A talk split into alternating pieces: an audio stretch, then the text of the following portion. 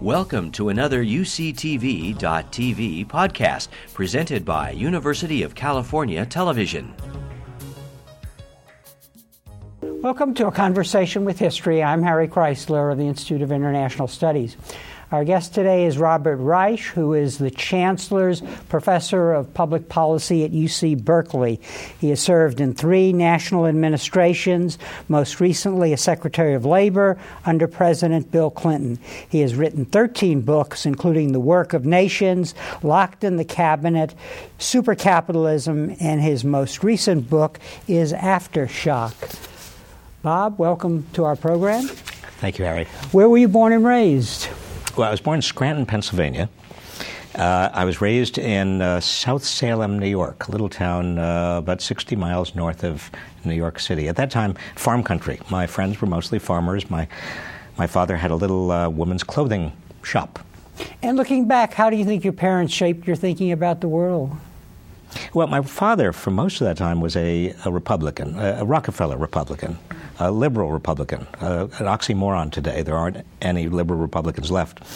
Um, he was very concerned about the budget deficit. I remember the first thing he told me when I must have been about four years old. He said, Bobby, you and your children and your grandchildren will be repaying the debt that Franklin D. Roosevelt created.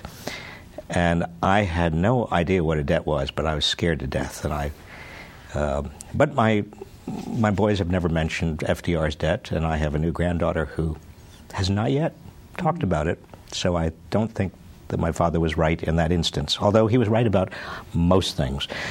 And uh, my mother uh, didn't have strong political beliefs uh, one way or another, but she had a very strong uh, kind of moral compass in terms of what was right and wrong and kind of social responsibility. And was there discussion of politics around the dinner table?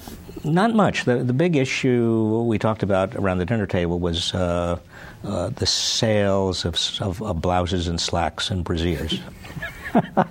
and but I, I, believe I read somewhere that your grandmother uh, was a, a, real organizer in the oh. small community that she lived. Oh, she was. Uh, my mother's mother was a was a tremendous organizer, uh, community organizer. I don't think she would style herself as a community organizer, but um, wherever she went, she if she if something didn't seem right to her or the community needed to do something, she'd just get everybody involved.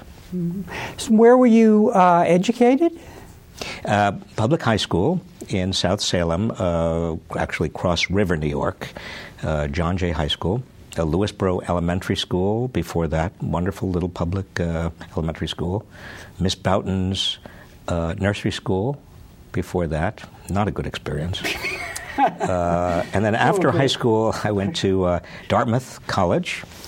Uh, after that, I was fortunate enough to get a Rhodes Scholarship to Oxford and then I went to law school at Yale. And when were you bitten by the economics bug? Uh, I was always fascinated by economics, not so much as economics per se, but as sort of a one key into, or, into understanding the, you, you, might say, the, the, the, macro organization of society. Um, uh, law and political science, politics, economics, it all was very interesting to me because I, I really wanted to understand the substructure. I mean, what was the, the system that held us together or didn't hold us together.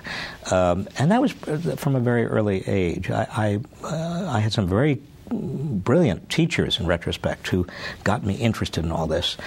Uh, and then um, uh, the summer before I went to college, uh, one friend, a mentor, uh, a few years older, um, who had been, been very involved in civil rights, uh, went to Mississippi and he was murdered uh, trying to register black voters. This was uh, Ch- uh, uh Schwerner? Mickey, yeah, Mickey yeah, Schwerner. Yeah. And I think that kind of shocked me into the realization that uh, these issues that I've been playing with were not really playthings. Uh, they were very large questions, um, life and death struggles going on in terms of civil rights, uh, and then after that, uh, Vietnam, and so forth. Uh, remember, this was an era of Martin Luther King. Uh, John F. Kennedy had been president. Uh, Bobby Kennedy. Uh, I was not alone. I think most people who were my age uh, were bitten by this bug. You know that society had wrongs, and it was our obligation to try to right them. Uh, uh, just a side point here, because one of the things that emerges in, in your many works is your your skills as a writer. Where did you hone uh, that that craft as a writer? Did this? Where, where did you learn to write so well? Was it just a natural gift?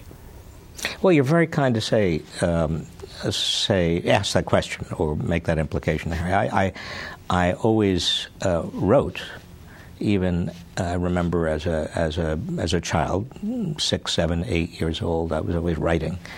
Um, I I can't say. I, I, can't point to a particular influence. I can't say that there was anything that I felt was particularly unusual about it. I, I just always enjoyed writing. I don't think there was a time when I didn't uh, feel like I have to, I had to write. what about your sense of humor? That's the other thing that really stands out. Uh, uh, did you always have that, or can you pinpoint a source? Uh, I let's see. My father, who, uh, by the way, um, is just turned ninety-seven, and he still is very funny. He's very, in fact, he's getting funnier um, intentionally, not unintentionally. I mean, there are some 97 year olds who are unintentionally funny, but he is really very funny. He's very sarcastic, but a, with a real glint in his eye.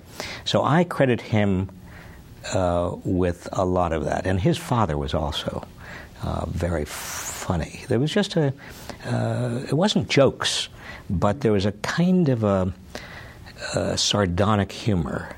Um, uh, not slapstick, but uh, exaggeration sometimes, and um, and again, a, a, a, kind of friendly, good-natured sarcasm that I grew up with.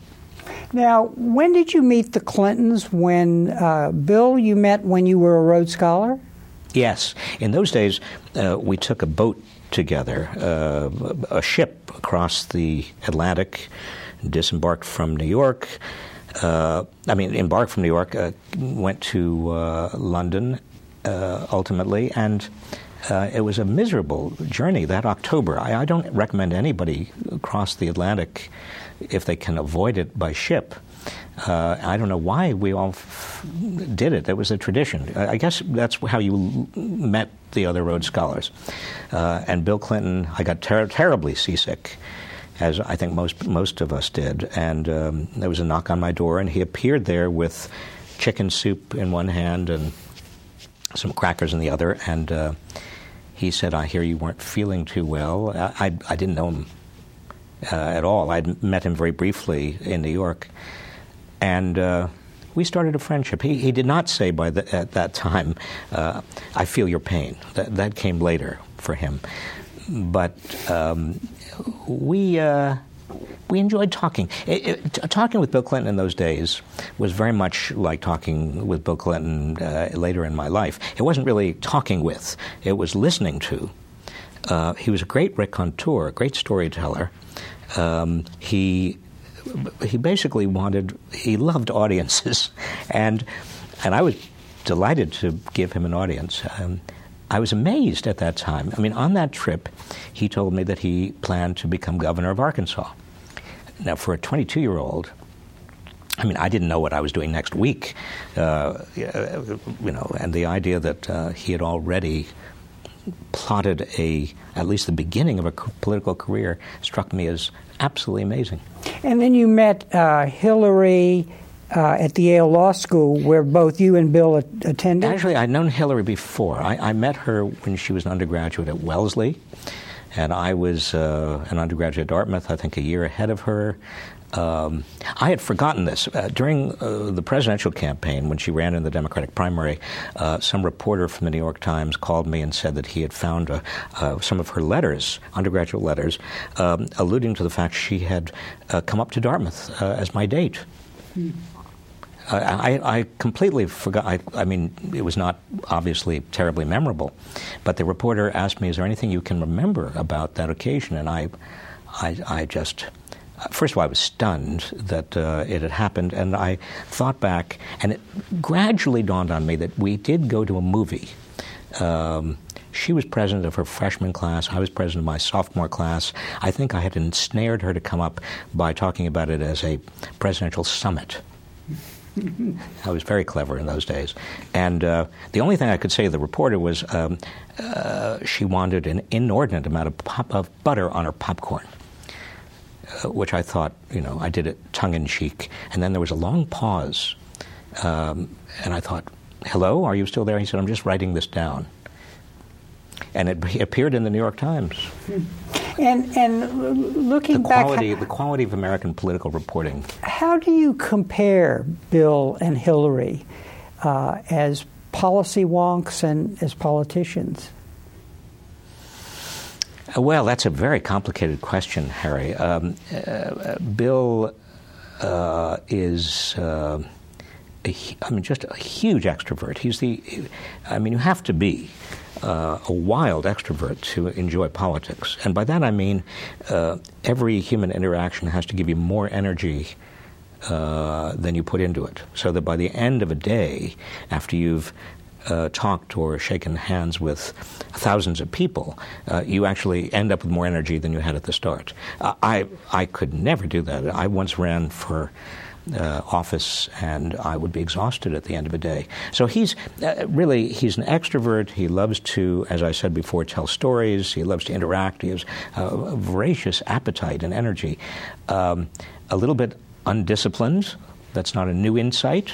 Many of his uh, biographers have have found that. Uh, Hillary is very much more disciplined. She's she's a she th- she's a linear thinker. He's kind of a uh, uh, you know, he, he, surveys the terrain. Um, she is uh, uh careful about her time. Uh, she listens much more carefully. Uh, I would say overall, she is not only more disciplined, but I dare say she, although she's an extrovert, she's not nearly as much of one.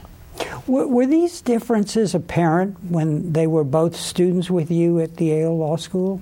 Or do these insights come later? Well, I, I wouldn't have been able to talk uh, with as much certainty about them. Um, you know, at the age of 22, 23, all of these things are embryonic. Uh, their tendencies uh, I think I would have said then uh, that she, just in, sh- in terms of sheer intellectual firepower, she was probably um, uh, ahead of Bill Clinton.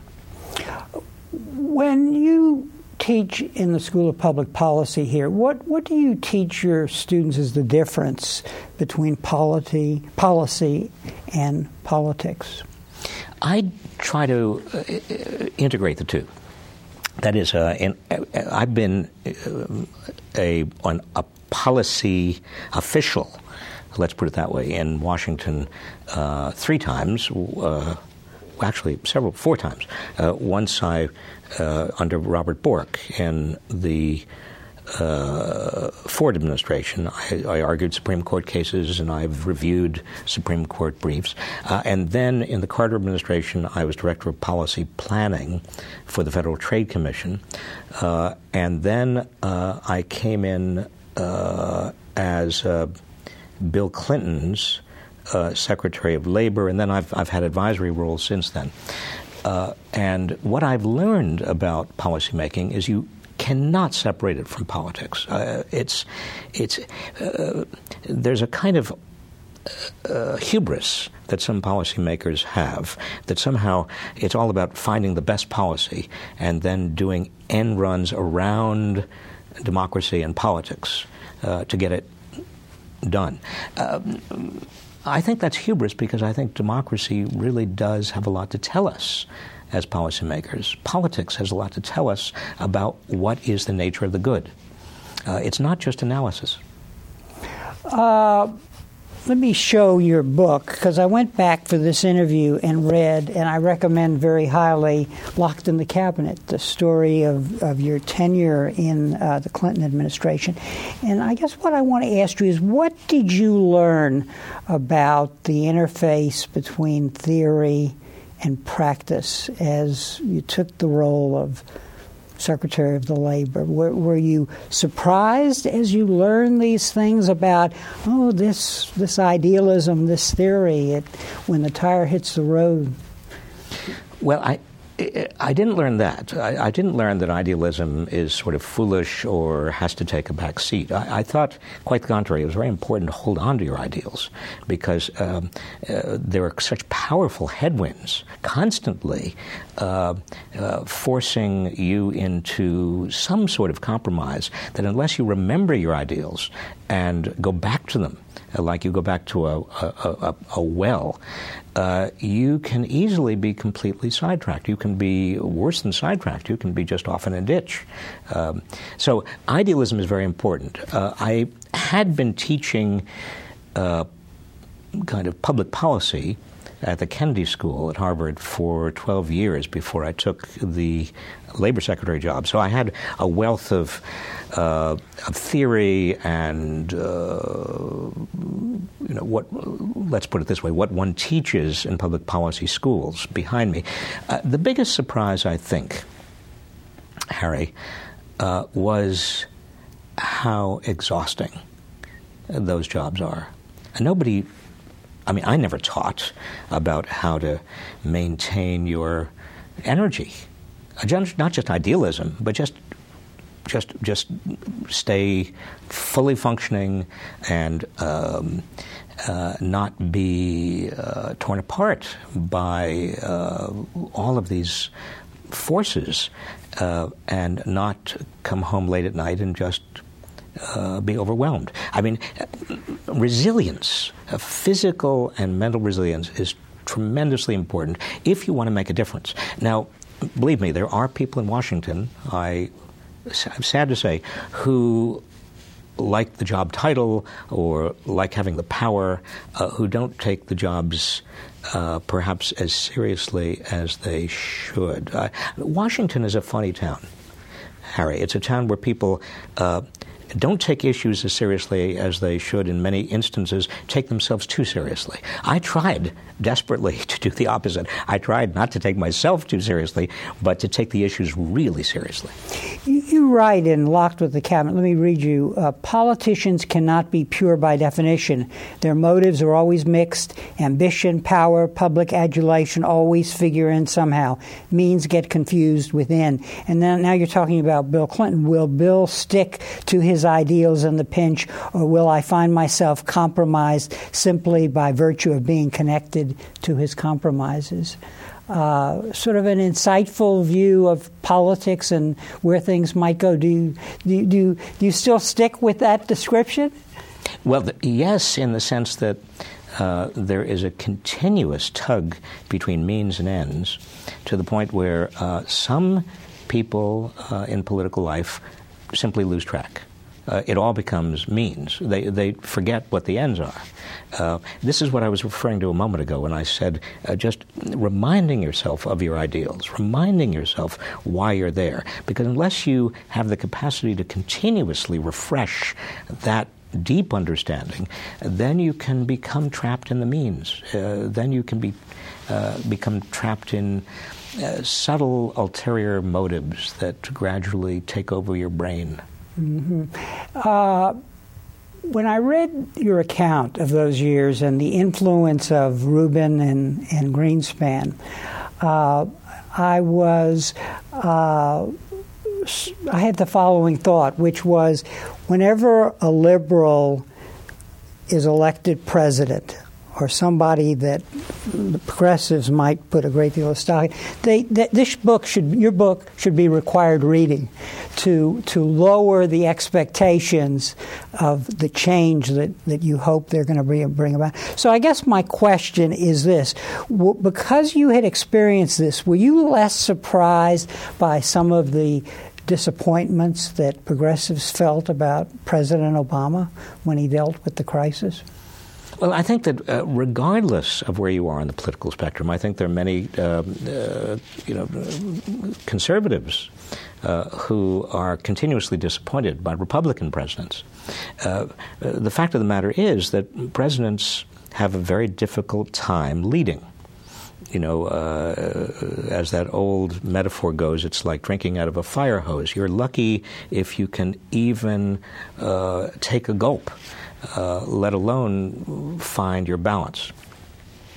Uh, nothing good happens in Washington, in my experience, unless people outside Washington are mobilized and energized and activated and pushing on elected leaders. Uh, even uh, a president with the best of motives, uh, if there is not that pressure, uh, if all the pressure is coming from, say, corporations or very wealthy people who are supporting uh, through campaign donations, then that president is not going to be able to overcome uh, that uh, that powerful trajectory. Uh, uh, there is nothing more important than organizing, mobilizing, activating, energizing people who share your views if you want the people in Washington to act on those views. Now, as, as Secretary of Labor, uh, how did you try to mobilize constituencies for the programs that you sought? Was it only the labor unions you could turn to to to get the kind of policies that you were advocating uh, in the administration? For example, training of workers for new kinds of jobs and so on? Uh, well, it was difficult to mobilize from Washington. Uh, that's my point. I, I used every th- uh, possible handle lever I could. I mean, I, you know, I, I traipsed around the Capitol every day uh, talking to members of Congress. I met with every interest group you can imagine. Uh, I went out into the country, talked to people. Uh, I tried to use the media a lot, talk shows in terms of just making the arguments. Uh, but I personally, as a cabinet official, could not go out and organize people. I mean, they had to take that responsibility. So, for example, the day that Bill Clinton signed um, his welfare bill, uh, which I thought was at the time, and I still worry about it. I thought it was wrong. I, I think that it still um, subjects too many people to the vagaries of the economy, and uh, we need some fundamental safety net that is not there now. The, the day he signed that, uh, I expected, as I walked out of the White House, to see some people on the streets. Everybody knew he was going to uh, make a decision that day. And I don't mean signing it, I mean the day he made the decision. He signed it subsequently. Everybody knew. The papers were filled with the fact that this was the day he was making this decision. He was meeting with his cabinet. We all were going to have our say. But on the streets of Washington, um, uh, there was nobody. I walked up Pennsylvania Avenue, Harry, and I will never forget the silence deafening silence. And I thought to myself, well, it's foreordained. You know, we, we uh, the advocates for the poor and the poor, there's no National Association of Poor People in this country. Uh, how are we ever going to do the right thing by the nation's poor? Uh, as I read Locked in the Cabinet, the thought that came to my mind that was, were you the George Ball of domestic policy? And I should remind our younger audience that George Ball opposed the, the Vietnam War, and he, he was sort of integrated into the process in such a way that when they would go around the table in the Johnson administration to talk about the war, every he would get a time to be listened to, but nobody was really listening. Was that your dilemma? And what was the frustration like? Well, one has to be very careful not to fall into the George Ball trap, because if you uh, are predictable in what you're going to say, uh, you can easily be marginalized. Uh, people will stop listening. Uh, you have to be uh, true to your own values, but be uh, take every opportunity to be unpredictable.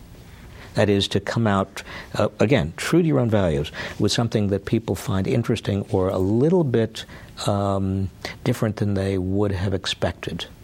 Uh, otherwise, nobody's going to listen. And, and, there was that potential problem. I mean, I, I, I, dis- I found myself, uh, certainly after several years in that office, uh, as uh, a fairly lonely voice. Uh, I tried to make alliances with others uh, in the cabinet and others uh, in government who shared my views, my values, which I thought at the time, and I still believe were basically correct. I, you know, we have to build the wages and incomes of working people in this country. Uh, they have been stagnating for 30 years. Uh, the rich are getting richer. I'm talking about people at the very top. Not, I'm not blaming them. Uh, but we are becoming a less and less equal society, and I saw it beginning to happen. Uh, and uh, I wanted to do everything I could to uh, enlist others in the mission of reversing that trend. Uh, and it was very frustrating not to have um, many allies. Uh, it's interesting as I reread "Locked in the Cabinet." It, it, was it was quite amazing how many of the issues that come up now in trying to understand uh, the the Great Recession, as you call it, the issues were there back then. I mean, the, the economy hadn't collapsed, but the, the problems of, of the, the structural inequality and so on. L- let's talk now about your argument in in aftershock, uh, and then I, I guess I just read that your paperback edition of Super Capitalism is coming out, so I'll show that. Uh, oh, you uh, show everything. Yeah, yeah, that's, that's right. right. Actually, the uh, paperback of Aftershock is coming out uh, very, very okay. shortly. Super. Capitalism has been out already, um, but sometimes, you know, writing a book uh, has its own, for me, pleasure. Marketing a book is not particularly pleasurable.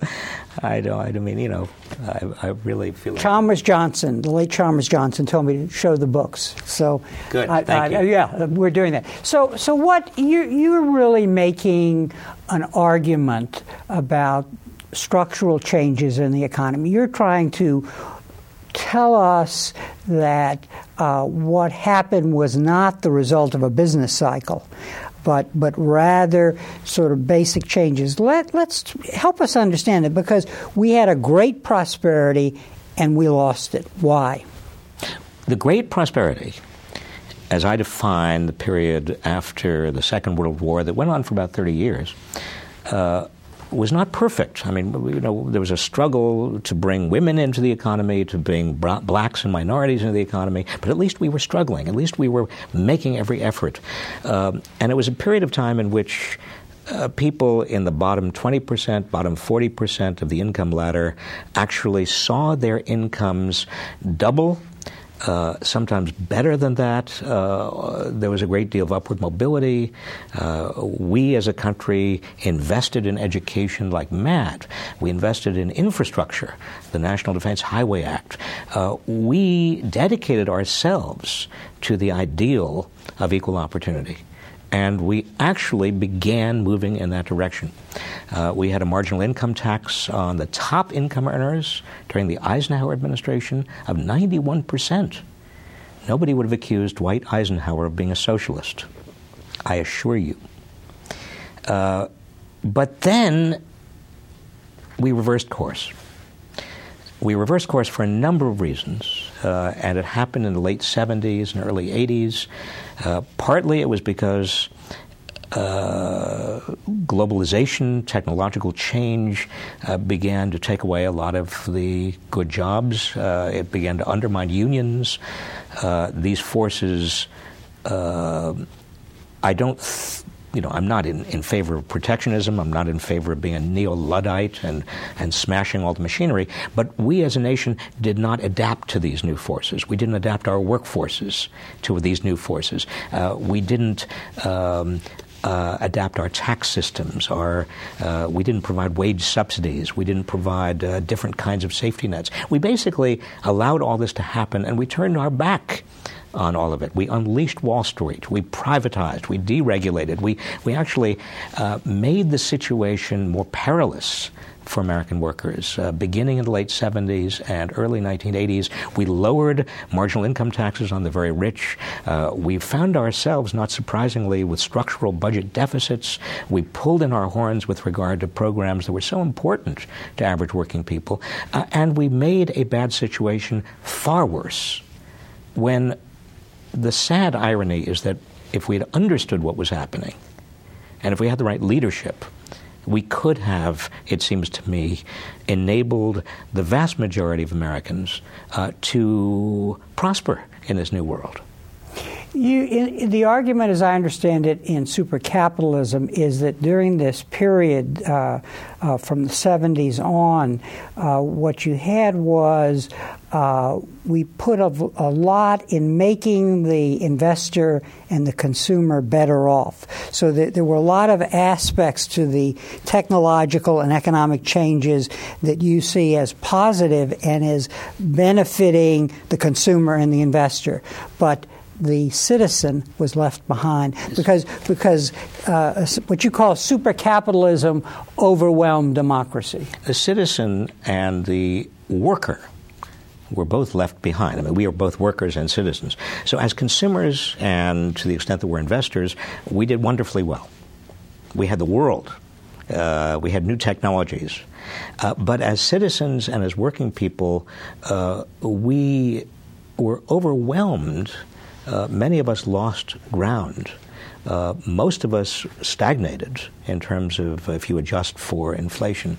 Uh, and politics became overwhelmed in turn by money from the very wealthy and from big corporations.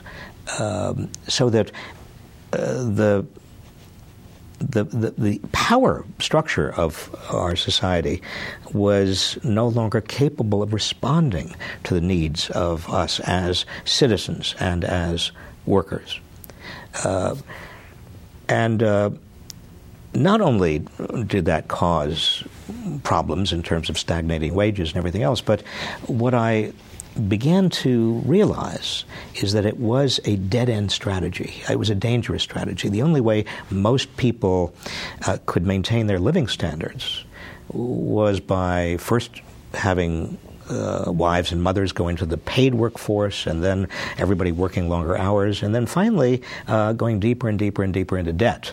Uh, which seemed painless as long as housing values were going up. You could have home equity loans, you could have a refinance your home, but inevitably that debt bubble would burst. Mm-hmm. And that is what happened to bring on the Great Recession. Uh, the Wall Street's uh, excesses, uh, Harry, were the proximate cause, but the underlying cause was that we just couldn't keep up this this this this charade any longer uh, of the vast middle class and working class having enough money uh, to maintain their living standards. And when that debt bubble really did burst, uh, people could no longer spend. And if they could no longer spend, the wheels of commerce basically come grinding to a halt. Uh, unemployment goes skyrocketing. Uh, you have to rely more and more on foreign markets. Uh, and that's where we are today. Uh, we're not really coming out of this Great Recession. This is the most anemic recovery from the deepest recession we've had since the Great Depression. And, and the key to understanding the change is the enormous inequality in income which developed over this this period. Yes, in the, in the 1970s, by the late 1970s, the top 1% by income uh, was getting about 9% of total income. But then income began concentrating more and more and more. Partly because globalization, partly because technology, partly therefore because all of the advantages adhered to people with the right education and right connections. But it was more than that. It was also uh, a lot of money flowing to Wall Street and to CEOs. Uh, so that by 2007, uh, almost a quarter of all the nation's income. Remember, it had been 9% in, in the late 70s. By 2007, uh, 23.5% of the nation's income went to the top 1%. During this 30 year period, they doubled their share of the nation's income. If you look at the top one tenth of 1%, they tripled their share. Everybody else basically stagnated, adjusted for inflation. The only way others could maintain their standard of living, as I said, was by going deeper and deeper and deeper into debt, which is not a sustainable strategy. Um, but you see, you can't keep an economy going on the basis of the spending of people at the top. They just don't. They don't. For one thing, they don't spend enough. I mean, being rich means you already have most of what you want. In, in the book, uh, you make the point in, in, in, Aftershock that, that the, we, we, need to relearn the lessons that we learned in the aftermath of the Depression, and you, you focus on the head of the Federal Reserve, appointed by Roosevelt, who, who basically uh, saw that you need to have demand to match, match uh, mass production. Uh, Marriner Eccles, uh, uh, his name is on the Federal Reserve building in Washington. It is the Eccles building. He was the Federal Reserve chair from 1934 to 1948, and he understood the economy uh, earlier and better than Roosevelt or John Maynard Keynes or any of the advisors, Rexford Tugwell. I mean, he was saying, Marriner Eccles, in 1933, January of 33, before Roosevelt even got there, he was saying, look, uh, we've got to restructure the economy uh, so that average working people uh, get a larger share of the benefits of the growth of the economy. Uh, Roosevelt put many of those ideas into effect. You had the National Labor Relations Act uh, really empowering labor unions, requiring employers to bargain in good faith. You had a minimum wage, a 40 hour work week with time and a half for overtime, Social Security, unemployment insurance, all the things we take for granted today the foundations laid in that period. And then, on top of that, major public investments, particularly in the 1950s and 1960s, in infrastructure and education. Uh, you had a high income tax on people at the top uh, to finance a lot of this. You had huge economic growth. But again, it was economic growth widely shared widely shared, which sustained itself. It meant that most people could again turn around and buy, but it was not just consumption and consumption and consumption. It was also public goods, public goods.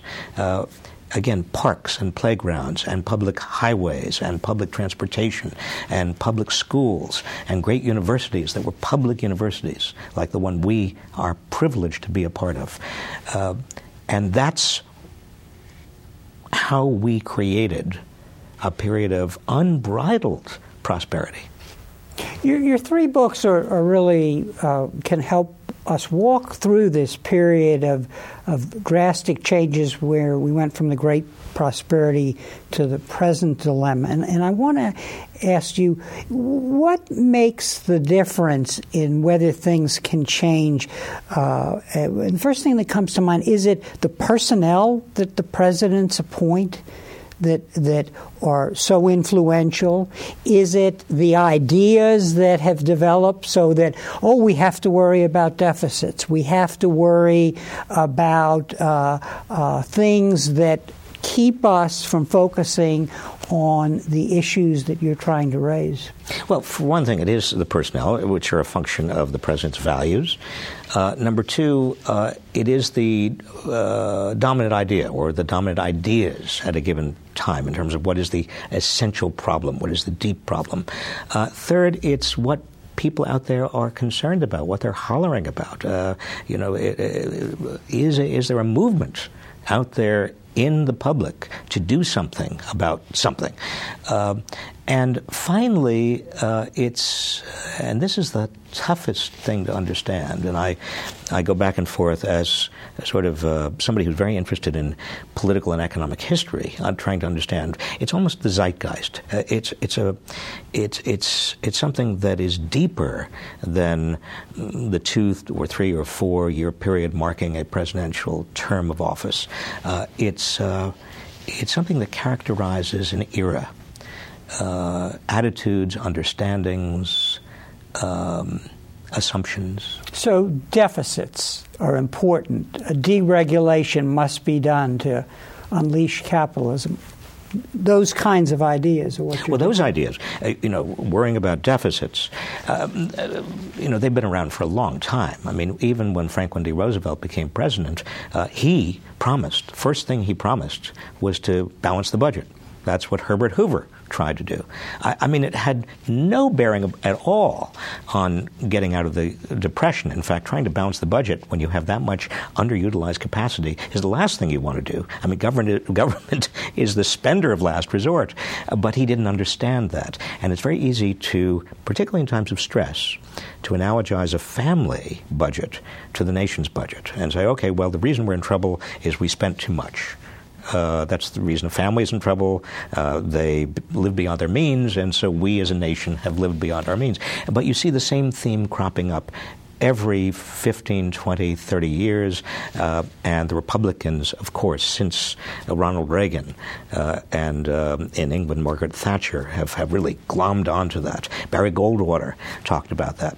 Uh, but of course, um, experience should teach us otherwise.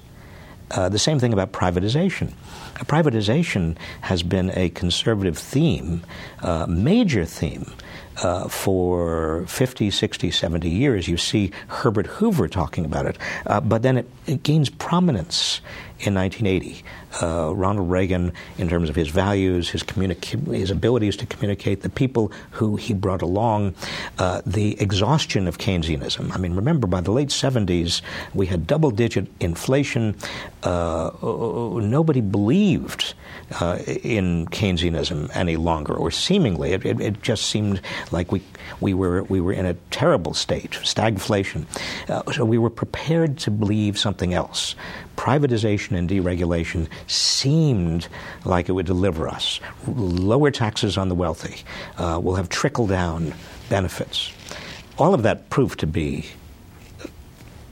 just just a, a pipe dream, uh, but the country was ready for it. In, in the Clinton administration, you describe in, in your book uh, the idea that was afoot among the politicos that uh, we have to worry about the center. We have to find the center. And you make the interesting point that if you're a leader, you you don't act from the center, you're actually moving the center. Today we talk about marshaling the support of the independents. And that really, I think you're suggesting, locks us in to not moving to a new set of ideas. Well, a, a true leader uh, cannot lead people to the center because they're already there. I mean, you can't lead people to where they already are because they are already there. It's not very profound.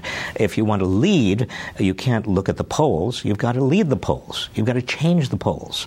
Uh, and um, we have presidents uh, like Ronald Reagan or even George W. Bush uh, who have very strong ideas and who essentially say, partly because they're pigheaded and very stubborn uh, and will not listen to their political advisors. They say, Well, I don't care. I, I believe this and I'm going to lead people in this direction. And um, a lot of people come along. Uh, on the other hand, we have uh, uh presidents very intelligent presidents. Uh, I mean, Bill Clinton is one, and Barack Obama is an extraordinary intelligent man. Um, but uh, they are so intelligent that they uh, see too many sides of an issue, and therefore uh, they're willing uh, to listen to the political advisors who say, well, the public really is over here. Uh, you can't go there. Uh, this is where you have to go because this is where the public is. And they therefore lose, by default, their capacity to lead. You uh, look at sort of the opportunities for change, and you, you focus a lot on the backlash that's building. Uh, people resenting the change in their their status. They're uh, looking at how the wealthy are doing very well. They uh, resent the way the rules of the game seem to be uh, written uh, to uh, really not do justice to the what the expectations of the middle class and so on. So, so my understanding, and please correct me, is that that you really uh, see it important to, to educate the people who are the great beneficiaries of the present system to see this backlash coming and change their ways. Is, is that fair? Well, I, I, I, would say it's slightly different. I, um, uh, that is, there's a lot of anger out there. The Tea Party uh, was born out of anger toward the bailout of Wall Street. it's very interesting to me that uh, we had many people on the left who were furious about the bailout of Wall Street, many people on the so called right, uh, but that bailout for many so called Tea Partiers uh, became emblematic of the fact you can't trust government. Uh, you can't trust big business, you can't trust Wall Street, but you can't trust government in part because government's going to be co opted by big business and Wall Street. And what you want is a small government uh, to avoid that kind of co optation. And on the surface of it, that's not totally illogical. Uh, the problem there is if you don't have government, all you have left is big business and Wall Street. And then you have total co optation. Uh, you have no potential countervailing power. Uh, but when people are that angry, Harry, I think that they are willing to listen to demagogues who use their anger and direct it in all kinds of places uh, toward people who become essentially scapegoats, uh, whether we're talking about immigrants, uh, extraordinary anti immigrant feeling in this country now. Uh, uh, the Chinese, to some extent, are scapegoats. Uh, public employees uh, have become scapegoats, uh, unionized workers. Uh, there's a, the, the anger is looking for people, uh, looking for groups. And to that extent, it can be very dangerous for a society. the rich are not immune. and so, what I've argued, and I argue in Aftershock, is that in economic terms, uh, the very, very rich actually have more to gain from having a smaller share of a rapidly growing economy than a big share of an economy that's uh, anemic uh, because there's not enough demand, because the middle class doesn't have the purchasing power to keep the economy going. And by the same token, uh, the rich have much more to gain from an economy and a politics that are based on a on collaboration and more goodwill uh, than they do from an economy and a politics that succumbs to uh, partisanship, rancor, uh, anger. Uh, not just because the rich themselves could be the you know the, the, victims of anger, uh, no more because uh, a kind of society that is that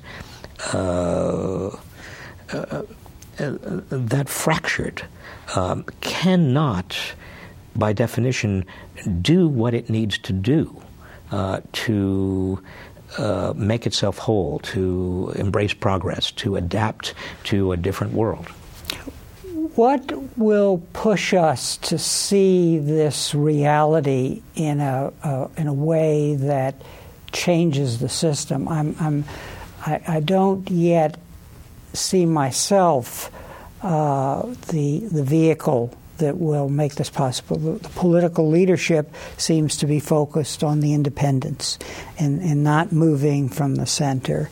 Uh, and uh, the unions, uh, as, as you point out, are, are not uh, uh, do not have the, the power in society that they had during the Great Prosperity. So, on the one hand, we're moving toward educating the public about issues. On the other hand, we have this emerging backlash. What what will make the difference so that we'll come up with the kinds of solutions that you're talking about? You you propose a, a reverse income tax, higher marginal tax rates on the wealthy, re, a reemployment system, college loans linked to subsequent earnings, Medicare for all. I mean, it's all very clear uh, what lies behind your argument, but but how do you see that happening? Well, I, uh, let me just say, I don't think that we face a dearth of ideas on the left or the right or anywhere. I mean, there are ideas out there. Um, I think uh, the real question is political will. That's what you're asking. Uh, I, in my experience, have been surprised at moments in which, uh, at which the public seems to be galvanized by something. Uh, it may be deficit reduction. Uh, it may be anger at Wall Street.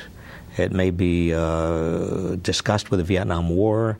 Uh, it may be civil rights. Whatever it is, there there is a tipping point, a set of tipping points where uh, the public does become galvanized, uh, positively or negatively, and those are opportunities. I think after uh, Wall Street began to implode at the end of uh, 2008. Um, just as Barack Obama was becoming president, that was a, a real opportunity. Uh, let's call it a teaching opportunity, a learning opportunity, but it was more than that. And the public was really uh, open to an explanation uh, and desperately wanted one and needed one for what was happening and where uh, Barack Obama, the new president, would lead them. I don't think he fully took advantage of that moment. Uh, um, when will the next moment be?